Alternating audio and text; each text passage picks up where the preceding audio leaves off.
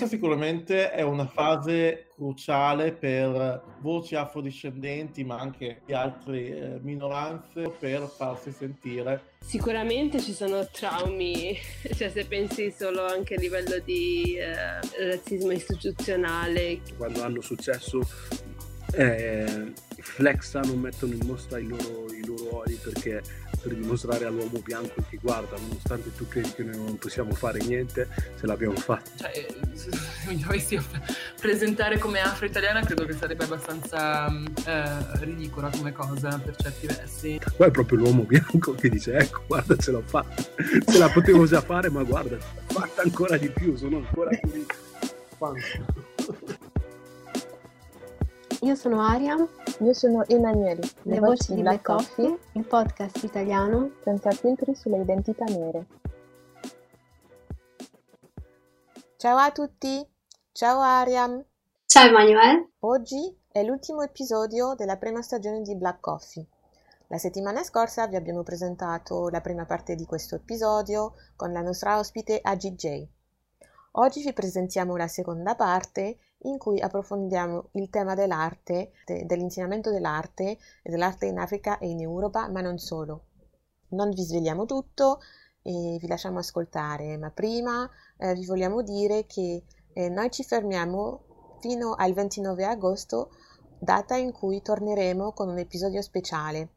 Buon ascolto!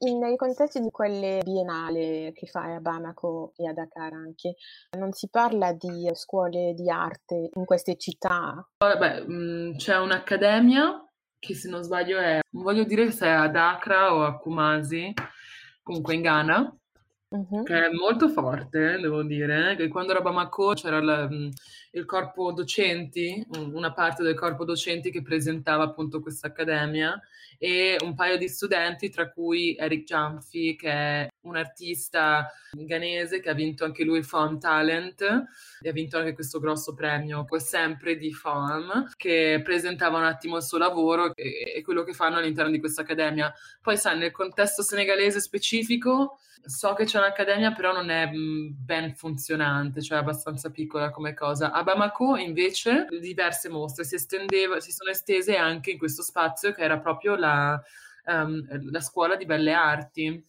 che è sotto la direzione di Abdullah Konate, che è questo artista insomma, molto famoso maliano, e lo spazio era bellissimo, cioè su una collina, wow.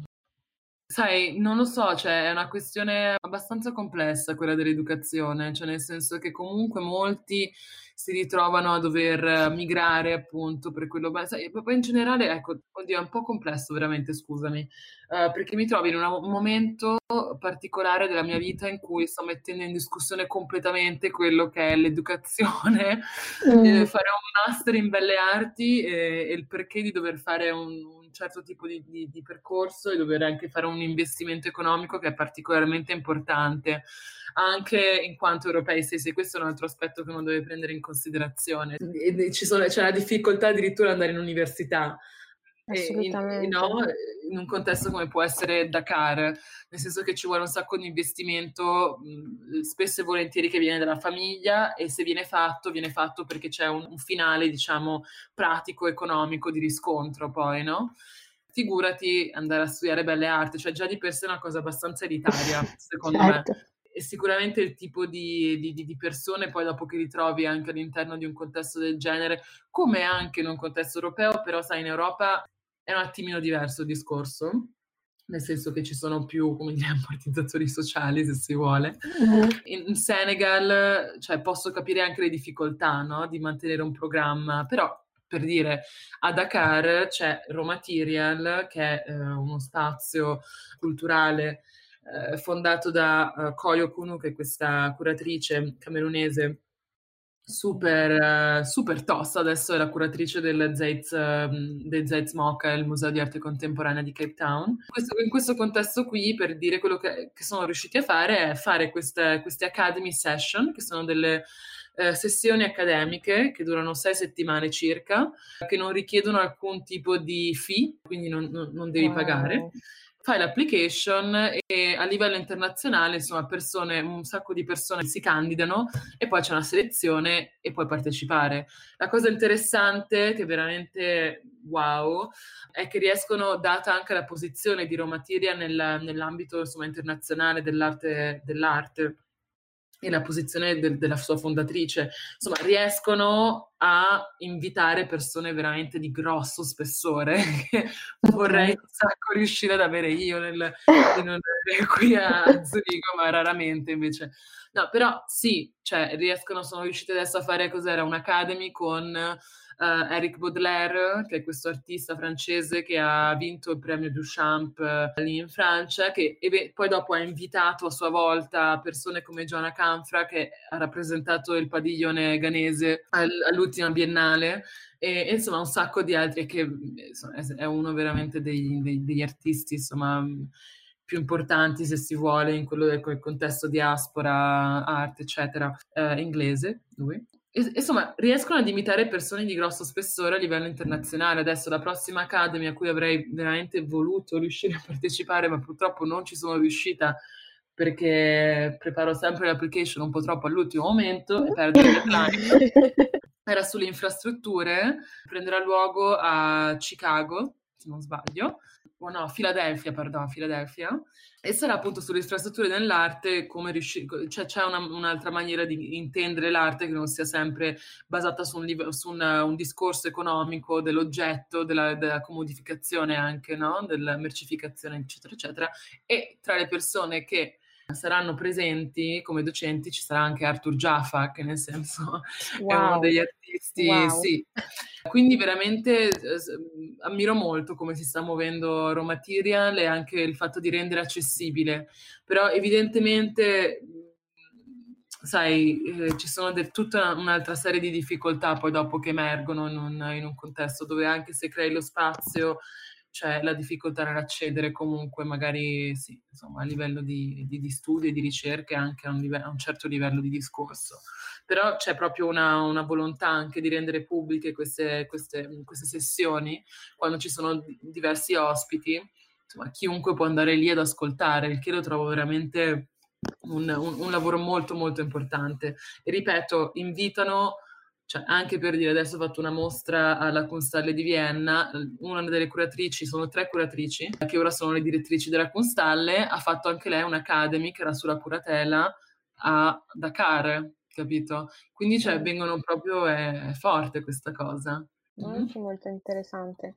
E sì. tu hai fatto quelle, acad- eh, quelle academy di cui parli? Hai, ne hai fatte? Uh, ho assistito, no, ho assistito a diverse presentazioni quando ero a Dakar, ancora adesso un po' di tempo fa, però sì, una era, mi ricordo, sul The Epistemology of Malcolm X, Uh, wow. C'era questo, eh, sì, c'era questo ricercatore che aveva fatto tutto quanto il suo lavoro, uno storico, era della Columbia University se non sbaglio, che, che insomma stava facendo tutta quanta la sua ricerca sull'epistemologia di Malcolm X, no, super interessante, ma veramente cioè discussioni di, di, di, grosso, grosso spessore. Non ho ancora avuto occasione più che altro perché mh, presa dal circuito delle mie, dell'università qui in Europa non sono mai riuscita a trovare sei settimane nel momento in cui loro facevano l'academy per stare lì. Mm-hmm. Questa poteva essere un'occasione, però vabbè, perso la deadline e poi soprattutto adesso cosa si farà con questa, no, infatti. questa casa, cioè, perché doveva prendere luogo a, ad ottobre, adesso non lo so come sarà, però sicuramente quando ci sarà occasione mi prenderò il tempo e farò questa cosa e anche, e peraltro suggerisco anche a voi se avete interesse di andare a guardare, che sono veramente molto fighe. Sì. No, perché io ti chiedevo perché ero incuriosita di sapere come loro fanno i loro corsi versus eh, come un'academy si può fare uh, nel mondo occidentale, l'approccio eh, che, um, mi interessa, che mi interessava. Ok, no, io non ho ancora, non, ripeto, sono sempre solo andata in queste che erano delle sessioni insomma, pubbliche, mm. abbastanza sta, cioè, standard, nel senso una presentazione, così, però la cosa che ho notato e che mi ha fatto molto piacere nel momento in cui ero in queste presentazioni qui, era che il pubblico era super attivo ed erano tutti senegalesi, quelli che facevano parte E, e, sì, cioè, riscontravo molto anche un po' dell'animo ehm, collettivo di, di dibattito, di ehm, bello. Eh, bello. Sì, sì, sì, sì. Io ho una tua citazione di un'intervista che hai dato, no? Eh, non accetto che la mia identità arrivi prima dei miei lavori, questo non significa che la consideri irri- irri- irrilevante, irrilevante. Ma, con- ma, concentrarsi sulle origini o farne la principale discriminante induce a forme di identificazione molto superficiali e in fondo poco rispettose delle persone. Quindi la mia domanda eh, era a me eh, che questa tua affermazione mi fa pensare a quei critici d'arte che non riescono a concepire che un artista afrodiscendente non fa necessariamente arte per parlare della sua esperienza, no? Sì. Eh, ma um, devo dire che allora, um, ok, questa citazione che non è esattamente quello che ho detto io, ma è stato poi tradotto in questa maniera, okay. um, era più un discorso appunto sul, ok, in inglese è commodification of identity, cioè un po' la mercificazione di quella che è l'identità, no? Cioè il fatto che tutto d'un tratto, insomma, come posso... Ok, in questo senso, quello che noto um, è che c'è una volontà di avere, è un po' il discorso sulla diversity, no? Cioè di, di avere uh-huh. la persona che rappresenta questo piuttosto che questo, questo, quest'altro, ma diventa una, un cambiamento un po' superficiale anche di quelle che sono le strutture e le problematiche che sono all'interno di queste strutture che possono essere dell'arte piuttosto che. E, e non c'è quella voglia veramente di riformarsi, no? ma semplicemente di, uh, di creare un po' questo, que, que, queste etichette, ecco, questa, um, questa falsa rappresentanza.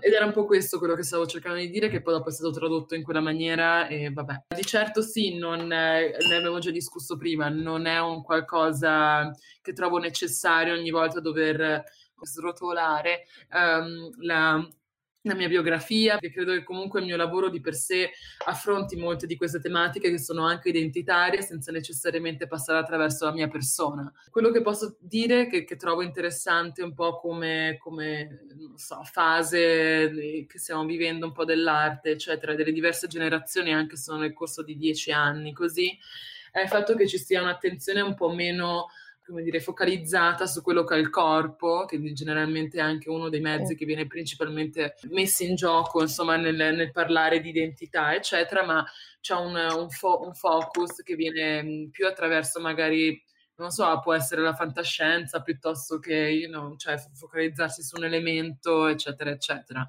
Non credo che sia necessariamente, come dire, anche negativo il fatto di dire che attraverso il lavoro uno possa parlare di quello che è la propria esperienza personale. Eventualmente anch'io parlo di un'esperienza, cioè passa attraverso di me, non necessariamente parlo di me. Ecco, ma ci sono anche molti lavori che sono molto interessanti, ritengo, che, che mettono al centro la, la, la, gli autori e, e, e, quello che sono le loro, le loro esperienze. Comunque, eventualmente, cioè quello che, anche se uno parla, credo, della propria esperienza, eh, diventa in un qualche modo un... Può essere impiegato per un discorso politico, ecco, collettivo e non necessariamente insomma dell'io perché io, ecco. Quindi insomma è abbastanza complessa come, è abbastanza complessa secondo me come eh, discorso perché non lo trovo necessariamente problematico il fatto che uno voglia esprimere se stesso e la propria esperienza, è quello che cerchiamo di fare un po' anche in questo contesto qui, credo. Però sì, trovo fastidioso sicuramente il fatto magari di essere invitata a una mostra solo ed esclusivamente perché hanno bisogno di avere una persona di una persona nera o capisci una, una senegalese piuttosto che cioè, ho, ho, ho, rifiutato anche diversi inviti che si proponevano in questa maniera. Sto facendo un disco sto facendo che ne so una ricerca sugli artisti non lo so afrodiscendenti, no, no, neanche, non era neanche questo l'invito, ricordo ai tempi, era una roba tipo sto facendo una ricerca sugli artisti africani e dato che sei africana vorrei invitarti per questo quest'altro. ecco, a inviti del genere io rifiuto, cioè certo, ciao, bye, no? Perché nel senso, non che adesso nel leggere e nel proporre anche il mio lavoro la mia identità debba essere cancellata, non è questo il discorso affatto, anzi il mio lavoro si costituisce di questo, ma insomma che palle, no? Sì, cioè, sì, sì, sì, no, sono super d'accordo. Anche che spalle quando per dire, questo è un altro discorso che con Aria ne abbiamo parlato, ma il fatto che spesso e volentieri, come anche in quell'intervista che hai appena citato, um, insomma, venga fatta tutta un'introduzione che poi eh, eh non ha, eventualmente non ho avuto occasione di parlarne con la, con la giornalista, però um, mi era stato chiesto se potevo, se, se mi andava bene citare il nome di mia madre all'interno insomma, dell'intervista, perché anche lei è un'artista. Io dissi sì, sì, e poi dopo mi sono ritrovata con un'introduzione biografica di chi è mia madre e chi è mio padre, che ho trovato abbastanza bizzarro, perché non, non, aiuta comunque in alcun modo la lettura del mio lavoro e, e la trovo veramente una, dire, un interesse sociologico e che per certi versi esotizza, capisci, la mia persona prima ancora di entrare in quello che è il mio lavoro che insomma non è necessario, ecco. Cioè, no. La mia ricerca è, questa, insomma, parliamo di quello. Però no, sì. anche una riduzione, una riduzione di, uh, de, del tuo lavoro e magari significa che nei prossimi lavori la gente si aspetta a vedere un tipo di lavoro uh, più, che, più, che, un altro. Non... Ma la cosa che mi dà molto fastidio è che comunque cioè, ho 29 anni, uh, adesso sono 10 anni circa che insomma mi cerco di muovere, cerco di, di, di, di spingermi anche nel, nello sviluppare un mio linguaggio, una mia ricerca, eccetera, eccetera. E la cosa è che se fosse, cioè nel caso di un artista bianco, italiano o inglese, eccetera, eccetera, non c'è questa, questo accanimento quasi a un certo punto, se non accanimento comunque questo costante interesse nel sapere chi è tua madre e chi è tuo padre. Okay? cioè non, non, non, ti viene chiesto, non è un qualcosa che è necessario, no, quasi, quasi nessuna intervista questo tipo di roba.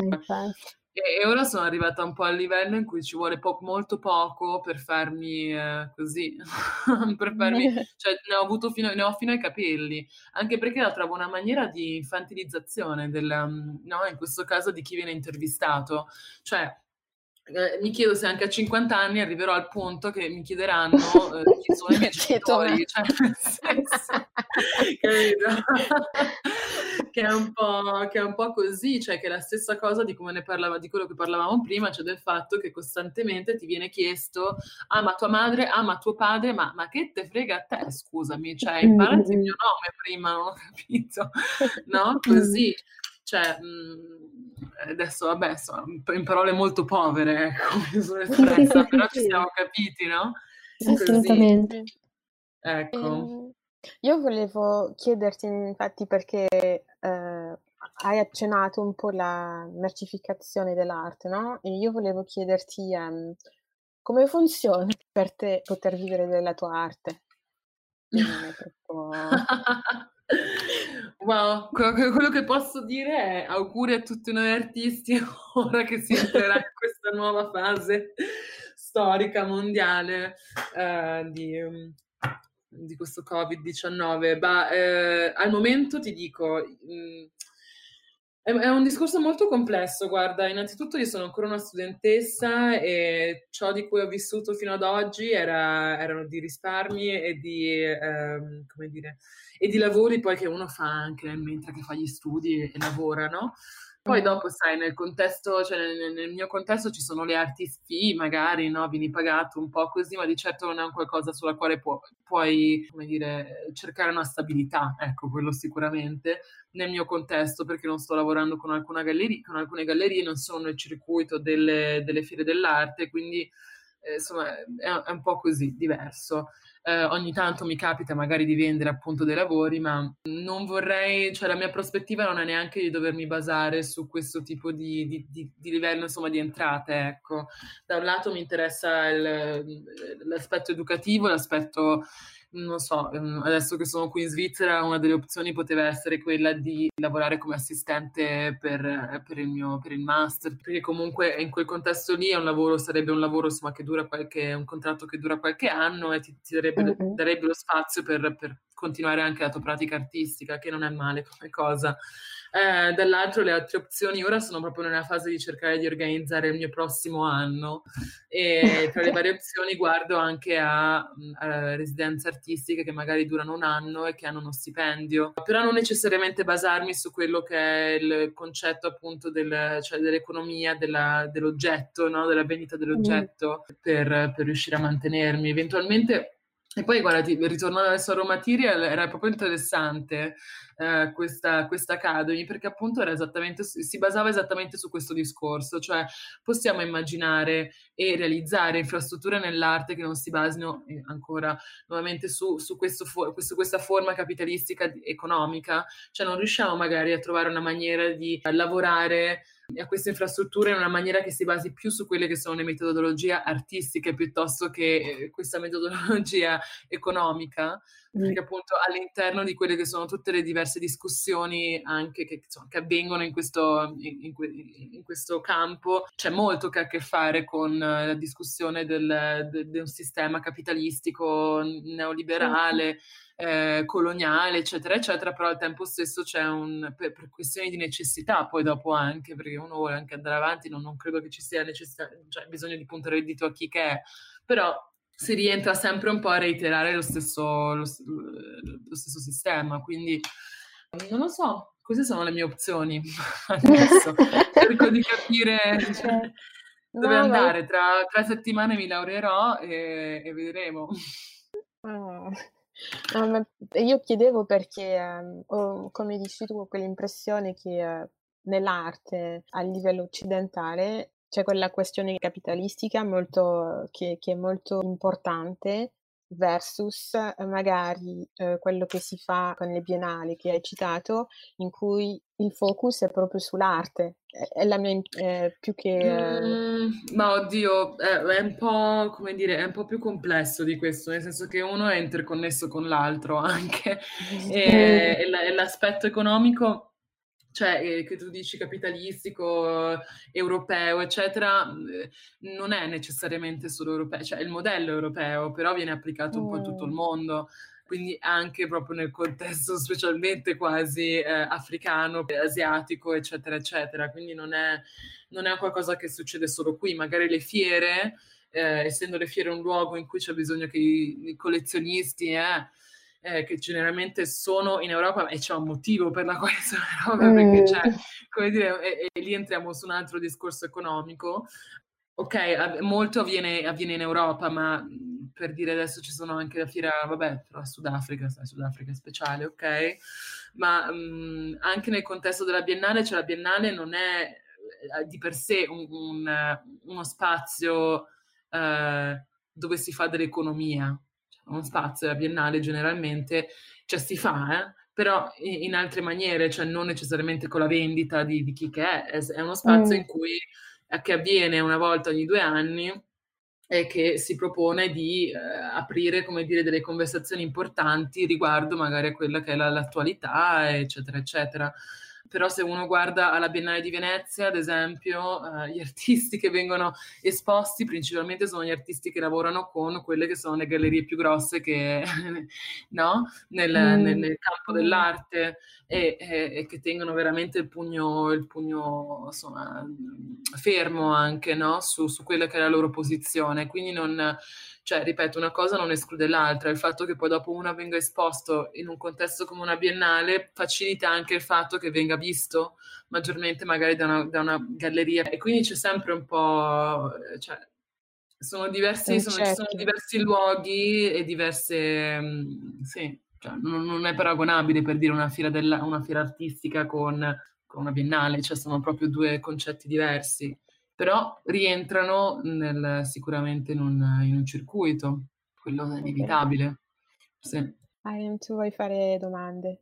Ma mm, io avevo un po' questa, questa domanda su, mm, non per eh, ridurre la, la, la, questione sui tuoi genitori, però il fatto di essere comunque figlia di artisti mi interessava appunto che, che influenza ha avuto no, sulla tua infanzia e se ha appunto influenzato un po' il tuo sguardo nel mondo, a approcciare a una comunque un'età precoce eh, all'arte, alla fotografia. Ma mm, ok, sì. Mm, sì, la risposta sicuramente ha avuto un'influenza, ma ehm, quello che posso dire è che mi ha reso, cioè, essere all'interno di tutto quanto, insomma, di una, avere una madre che è un'artista, mia sorella comunque ha fatto anche lei l'Accademia di Belle Arti a Brera, ha, ha studiato scenografia, quindi ogni tanto quando mi doveva tenere mi portava con sé a lezione, poi gli studi ah, di scenografia sono fantastici a Brera, sì sì, mi ricordo che proprio hanno avuto un... Cioè, wow, quando cresco voglio anch'io venire qui, no? Così. E, um, quindi sì, cioè, eh, sicuramente è un, è un, imprinting abbastanza importante. Quello che ti posso dire è che quello che mi ha facilitato è nel comprendere che ci può essere una complessità di, dis- di discorsiva um, espressa, se si vuole, in, in, un, in, un, qualcosa a livello sensoriale anche abbastanza semplice. Ecco, un po' questa frizione qui, no? Cioè dalla semplicità a, a, alla complessità che, che, ho sempre trovato molto interessante, che io francamente sin da quando avevo otto anni dicevo con l'artista. Eh, infatti. e, um, poi perché sai, vedi anche un po' quella parte così, insomma, cioè, i, i miei genitori magari mi portavano alle mostre, quindi sai, ci sono eh, il vernissage, le feste, mm. le cose. Ah, bello, che a me piace questo. Anche io voglio far parte di questa cosa qui da grande, no? E poi sai, dall'altro, dall'altro lato è il fatto che sei in un contesto che è, è, molto difficile da comprendere, nel senso che ci sto arrivando, cioè ci, ci, sono, ci sto arrivando ancora, ok? Ho iniziato certo, questo processo di comprendere, di comprendere realmente ciò che erano cioè, certi lavori, cose che, avevo, che vedevo da, da, quando ero insomma, veramente una bambina miei, verso i miei vent'anni, capito? Però c'è un po' questa, questa, cosa delle mostre che sai, sei lì e sviluppi da, da, subito il senso critico, anche se non sai molto bene cosa che stai criticando, no? Uh, c'è questo aspetto del insomma, concettuale, tutto molto concettuale, così che, che trovo abbastanza ironico, che io già c'è otto anni volevo fare l'opera d'arte concettuale, capito? Cioè, eh, sì, cioè con le ready made, eccetera, eccetera. E, dall'altro lato, per carità, è sto figo perché cosa vuoi mai? Cioè, sei una madre che è artista, e sorella che anche lei ha studiato arte, eccetera, sei molto libero comunque, no? Sei molto libero di scarabucchiare certo. tutti i muri. Cioè, se entri nella mia stanza d'infanzia, tutto quanto è dipinto da me. Ok. cioè, eh, questo aspetto qui, insomma, di, di libertà l'ho, l'ho, sempre molto apprezzato. Questo è stato sicuramente l'influenza. Poi, sai, ho iniziato a fare la scuola d'arte alle scuole superiori, appunto, eh, focalizzandomi lì in uh, architettura. Poi dopo l'idea okay. era quella di ho iniziato a, foto- a, prendere in mano una macchina fotografica a 16-17 anni di certo non con l'intenzione di diventare un artista, ma una fotografa, magari di National Geographic, per poi comprendere un attimino più tardi insomma, le problematiche anche di quel tipo. Però eh, la fantasia no, era un po' quella. E quindi, boh, non lo so, volevo fare la grafica design, poi dopo, insomma, l'opzione era andare alla NABA, avevo fatto il test ingresso, poi mi sono detto, non so se ho voglia di spendere 30.000 euro per um, fare la grafica dopo. E quindi, insomma, mi sono rivolta poi dopo a, a, a Brera. che vabbè, e in questo, in questo, nel Dipartimento di Nuove Tecnologie, che comunque è stata un'esperienza, insomma, inter- interessante, di crescita anche lì, cosa vuoi mai?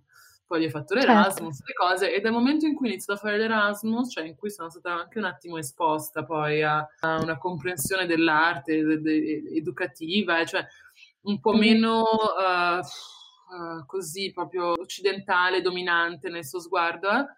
ho iniziato anche lì a sviluppare poi dopo un, un, mio discorso, però insomma quello che voglio dire è che nonostante il fatto sia stata esposta all'arte, ok, da, da molto presto, molte cose le ho dovute, le ho comprese nel corso degli anni, di certo non, eh, insomma, ci è voluto un po' di tempo, ci sono magari altre persone che sono arrivate eh, dopo, eh, ma hanno compreso più velocemente magari certi aspetti che così, e ci sta, però ecco questo, questo è stato, ho imparato un linguaggio, ho imparato, sì, un linguaggio, una forma di comunicazione, questo sicuramente.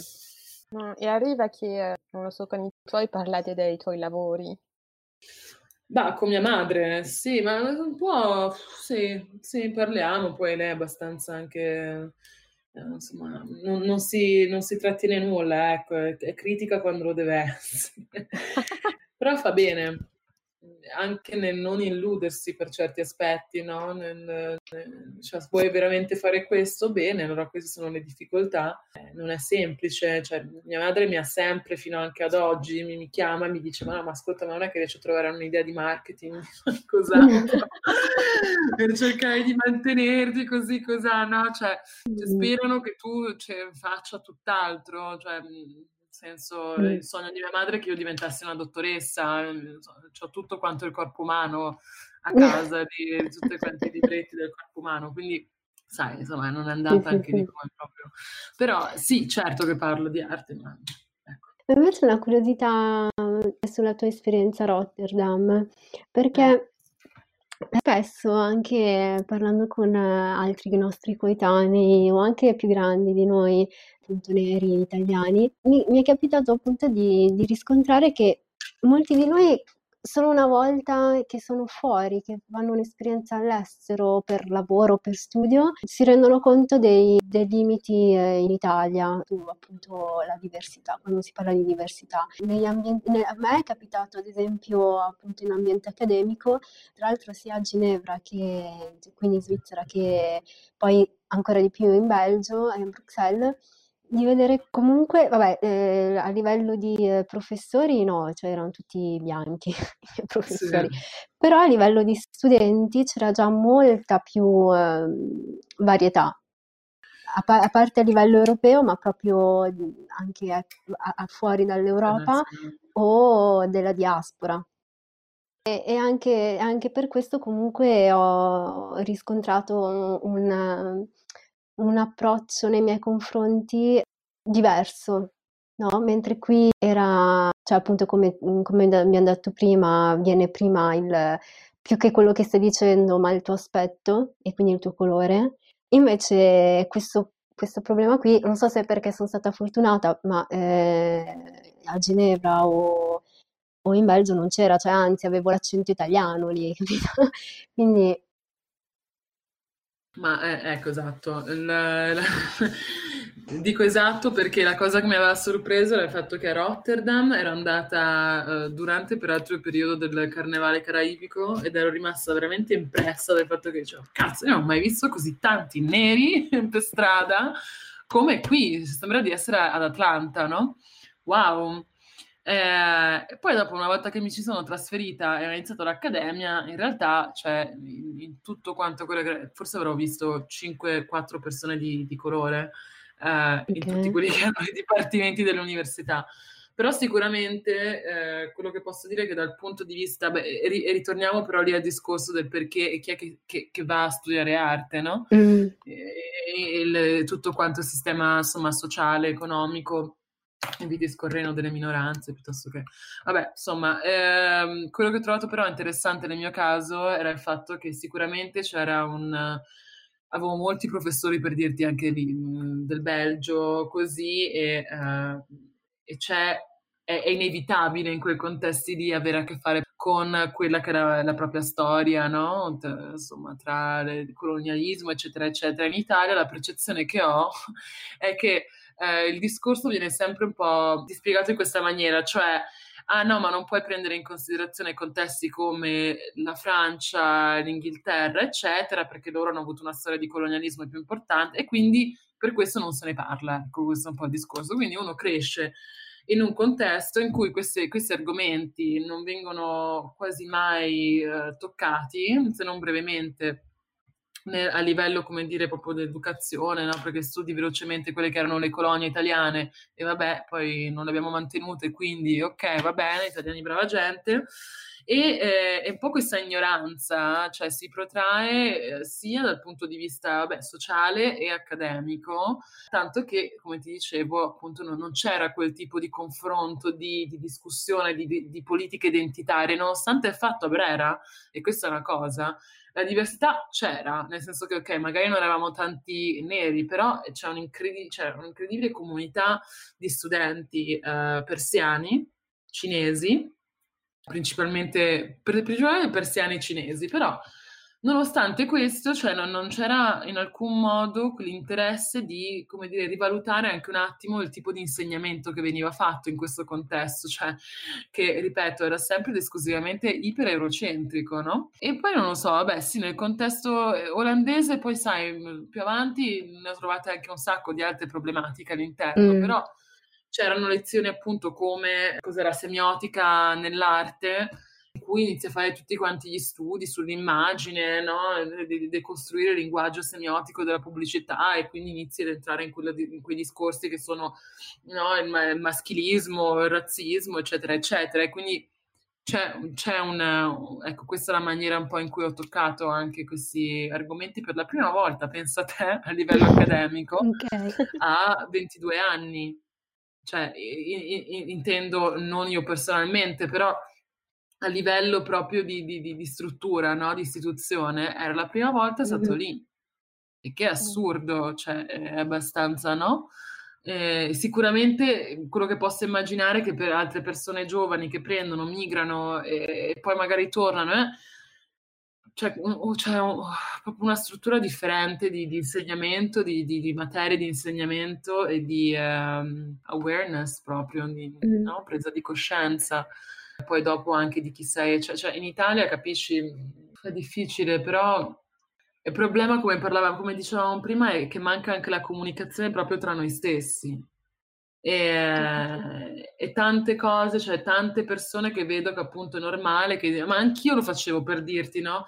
Cioè mi chiedevano, ma tu di dove sei? Ah no, io sono mia madre, no, no, mio padre, no, no, no, e, e questa abitudine, perché ci nasci, ci cresci in questo contesto, esatto. qui, no? E ti sembra normale e poi ti rendi esatto. conto che è, è, assolutissimamente distorta come cosa, cioè mm-hmm. con, è una costante anche con te stesso, estraniarti e, e dare motivo all'altro di guardarti, no? In, metterti in un box che è questo o quest'altro, cioè però sono, anch'io ho dovuto avere quell'esperienza, quel crash un po' uh, culturale poi dopo nel, nell'uscire e poi eventualmente nell'incontrare altri, per dire in un contesto come uh, a Rotterdam c'era questa professoressa che adesso non mi ricordo come si chiama, credo che si chiamasse Nela, non mi ricordo adesso, comunque che avevo conosciuto prima al Black Portraiture um, a Parigi e che si incentrava appunto su tutte quante queste questioni di decolonizzazione dell'arte, eccetera. E, e capisci, cioè, a un certo punto a livello anche proprio intellettuale ti, ti riscontri con queste persone, mm. no? E tu arrivi da quel mondo lì. E, e ti, ti, ti, viene fatto un boost di ok, bisogna recuperare qua, bisogna insomma, è importante quel, quella, quella forma di confronto e anche di sentirsi per un attimo destabilizzato proprio destabilizzato nella maniera in cui, in cui ti, ti, esprimevi fino al giorno prima.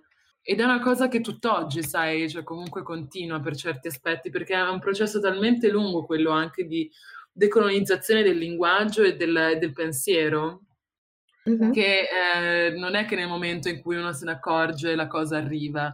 Cioè, come ti dicevo prima, eh, poi queste sono altre ulteriori riflessioni su, su, come mi presento con il mio lavoro, eccetera, però è necessario che io anche lì definisca il fatto che io sono italo-senegalese. È qualcosa che io ho sempre fatto e scritto senza neanche pensarci, per dirti, no? Però adesso, a 29 anni, inizio a, a riprendere in mano la mia biografia, come scrivo, come, come, scrivo un artist statement e come mi esprimo per, per, questi motivi qui, insomma. Quindi è un po' anche come dicevo prima, cioè il, il, mio interesse poi nel guardare in questo archivio da Dakar, eccetera, arriva anche un po' da questo, cioè il fatto che c'è questa necessità un po' anche un po' tardiva del dover ritornare a cercare di scoprire, di, di capire qualcosa. E ci sono questi luoghi che sono appunto archivi nazionali che dovrebbero essere rappresentanti di quella che è la tua storia, no? tua...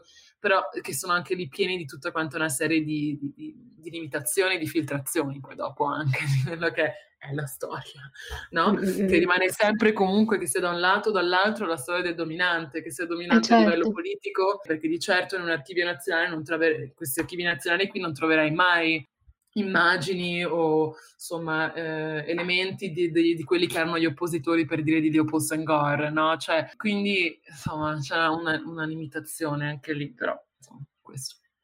Ragionare anche su quello che manca può essere anche quello molto interessante. Non pensi però che il discorso che fai è valido per noi che siamo, uh, non lo so, immagino una persona che immigra qui che è già adulta, da, dal Senegal, dal Camerun, insomma, il suo approccio sarà diverso da noi che noi, che noi che siamo qui, siamo la diaspora e c'è questa quando, quando, tu dici che um, ti, devi, ti, devi, anche decolonizzare la mente ora che uh, tu ti definisci, eh, non ti definisci...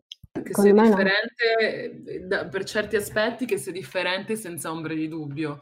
Dall'altro anche no, appunto, perché eh, all'interno di quelle che sono quelle strutture comunque, cioè eh, anche educative, eccetera, in contesti come può essere il Senegal, cioè comunque la lingua principale cos'è? Francese, cioè, mm. Eh, c'è, c'è, tutta un'altra forma anche lì di, di, necessità, secondo me, di riuscire a fare questo lavoro di ricontestualizzazione, in questo caso che sto dicendo del, del, di un archivio, piuttosto che affrontare discorsi um, come, come, quelli che può essere Magic Cube, eccetera, perché è, è, adesso c'è un'altra forma di colonialismo che, che, ritengo essere appunto un colonialismo neoliberale, che francamente insomma passa inosservato. Spesso, mm. non spesso volentieri, passa inosservato, perché altrimenti se non fosse quello il caso non ci, sarebbe, non ci sarebbero come le problematiche comunque a livello anche abitativo che ci sono uh, in un contesto come una, una, metropoli che insomma adesso è al centro un po' dell'attenzione di tutti quanti come Dakar, no? che ha dei prezzi che mm-hmm. sono a un certo punto più cara della Svizzera, però capito, gli stadi, i teatri vengono costruiti ok dai cinesi, ma soprattutto sono delle forme anche lì che vengono costruite per chi? Chi è la popolazione che va, che va in quei contesti mm. lì? No? Quindi iniziamo ad entrare poi in un livello, in un discorso di classe. Chi è che migra in Italia, in Europa per lavorare, per fare un lavoro qualsiasi? No? E chi sono invece le persone che migrano perché, ok, hanno una super borsa di studio e sono già dottori? Cioè, quindi credo che ehm, è, importante, è importante che mi chiedi anche il fatto che, insomma, un po' che cerchi di evidenziare, credo, attraverso questa domanda, il fatto delle complessità anche in quella che è una, un'identità um, diasporica, insomma, africana, perché sicuramente appunto è differente una persona di 35 anni che si sposta in Italia uh-huh. per fare dottore, eccetera, piuttosto che io che sono nata e cresciuta qui. Forse in questo contesto qui, quello che stavamo dicendo è, è proprio una questione di persone che magari sono nate e cresciute, o semplicemente sono cresciute in Italia e hanno avuto tutto quanto un, un percorso educativo in, in, Italia. E le problematiche che nascono da questo tipo di percorso educativo è proprio la, la sensazione quasi di, di estraneamento che poi uno ha con se stesso che trovo um, abbastanza yeah, come posso dire irritante come cosa. Non concordo. Ma io dicevo semplicemente um, questo appunto per arrivare a, a quella alla fine della mia frase era infatti quello che uh, state, per di- sta- state dicendo che comunque la decolonizzazione si dovrebbe fare um, a livello uh, globale, uh, mm-hmm. non solo su, uh, su, un continente, su, un continente. Potremmo continuare per ore. Mi come... sa anche a me, sì. No, è molto piacevole, devo dire, come conversazione. Sì, cioè, mi... sì grazie. Infatti, magari facciamo un secondo episodio per la seconda stagione.